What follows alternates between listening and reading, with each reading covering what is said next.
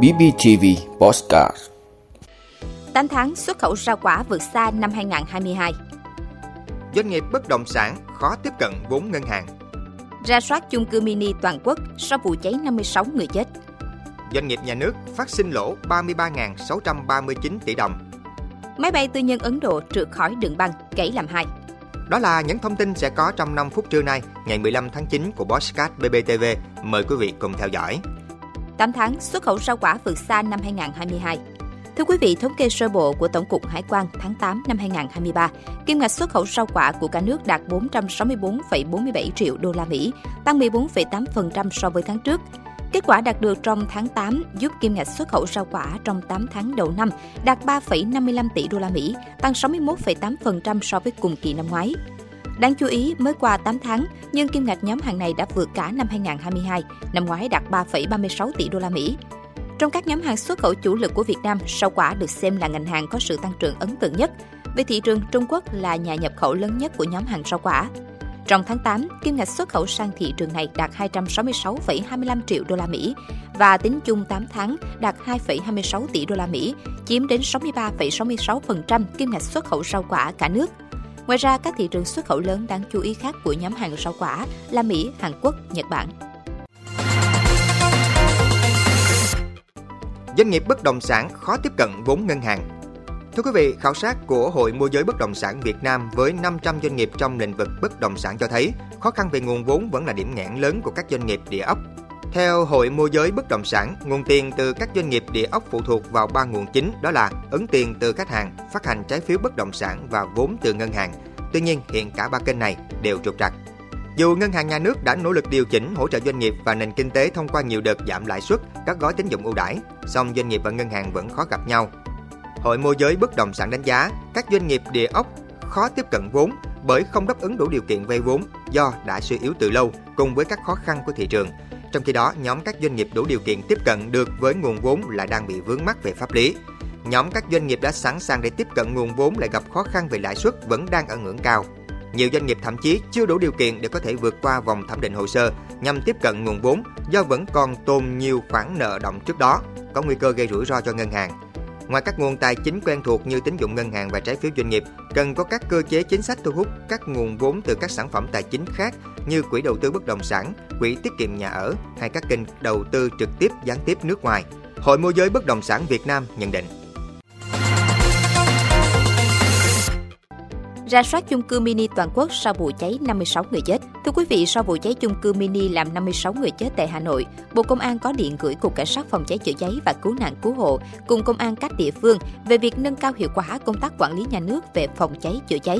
Bộ Công an nhấn mạnh lưu ý về công tác xử lý các tình huống cháy nổ, giảm thiểu thiệt hại người và tài sản, đặc biệt là đối với loại hình nhà ở nhiều căn hộ, chung cư mini cơ sở kinh doanh dịch vụ cho thuê trọ có mật độ người ở cao. Theo Bộ Công an thời gian qua, Ban Bí thư Chính phủ, Thủ tướng Chính phủ đã ban hành nhiều văn bản chỉ đạo các cấp các ngành triển khai quyết liệt công tác phòng cháy chữa cháy.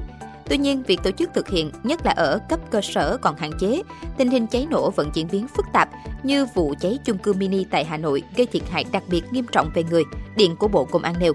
Do đó, Bộ Công an yêu cầu công an các địa phương tiếp tục phối hợp các cơ quan truyền thông, chính quyền địa phương tăng cường tuyên truyền hướng dẫn kiến thức kỹ năng về phòng cháy chữa cháy và cứu nạn cứu hộ cho nhân dân vào các khung giờ vàng trên các kênh truyền hình địa phương qua các phương tiện phát thanh tại các khu dân cư trên Zalo, Facebook, trực tiếp tuyên truyền tập huấn hướng dẫn xây dựng và tổ chức thực tập phương án chữa cháy thoát nạn cho 100% hộ gia đình, người làm việc tại các loại hình nhà ở nhiều căn hộ, chung cư mini, cơ sở kinh doanh dịch vụ cho thuê trọ có mật độ người ở cao. Công an các địa phương tham mưu Ủy ban nhân dân cung cấp chỉ đạo các sở ngành chức năng phối hợp tổ chức tổng kiểm tra, ra soát các yêu cầu về an toàn cháy đối với loại hình chung cư mini, cơ sở kinh doanh dịch vụ cho thuê trọ có mật độ người ở cao, kịp thời phát hiện xử lý nghiêm các vi phạm. Doanh nghiệp nhà nước phát sinh lỗ 33.639 tỷ đồng. Thưa quý vị, theo Bộ Kế hoạch và Đầu tư tính đến hết năm 2022, tổng tài sản của doanh nghiệp nhà nước đạt 3,8 triệu tỷ đồng, tăng 4% so với năm 2021. Vốn nhà nước đang đầu tư tại các doanh nghiệp nhà nước là 1,69 triệu tỷ đồng, tăng 3% so với năm 2021. Tổng doanh thu của các doanh nghiệp nhà nước năm 2022 đạt 2,6 triệu tỷ đồng, tăng 29% so với năm 2021. Lãi phát sinh trước thuế của các doanh nghiệp nhà nước tính đến cuối năm 2022 đạt 241.165 tỷ đồng, tăng 24% so với năm 2021.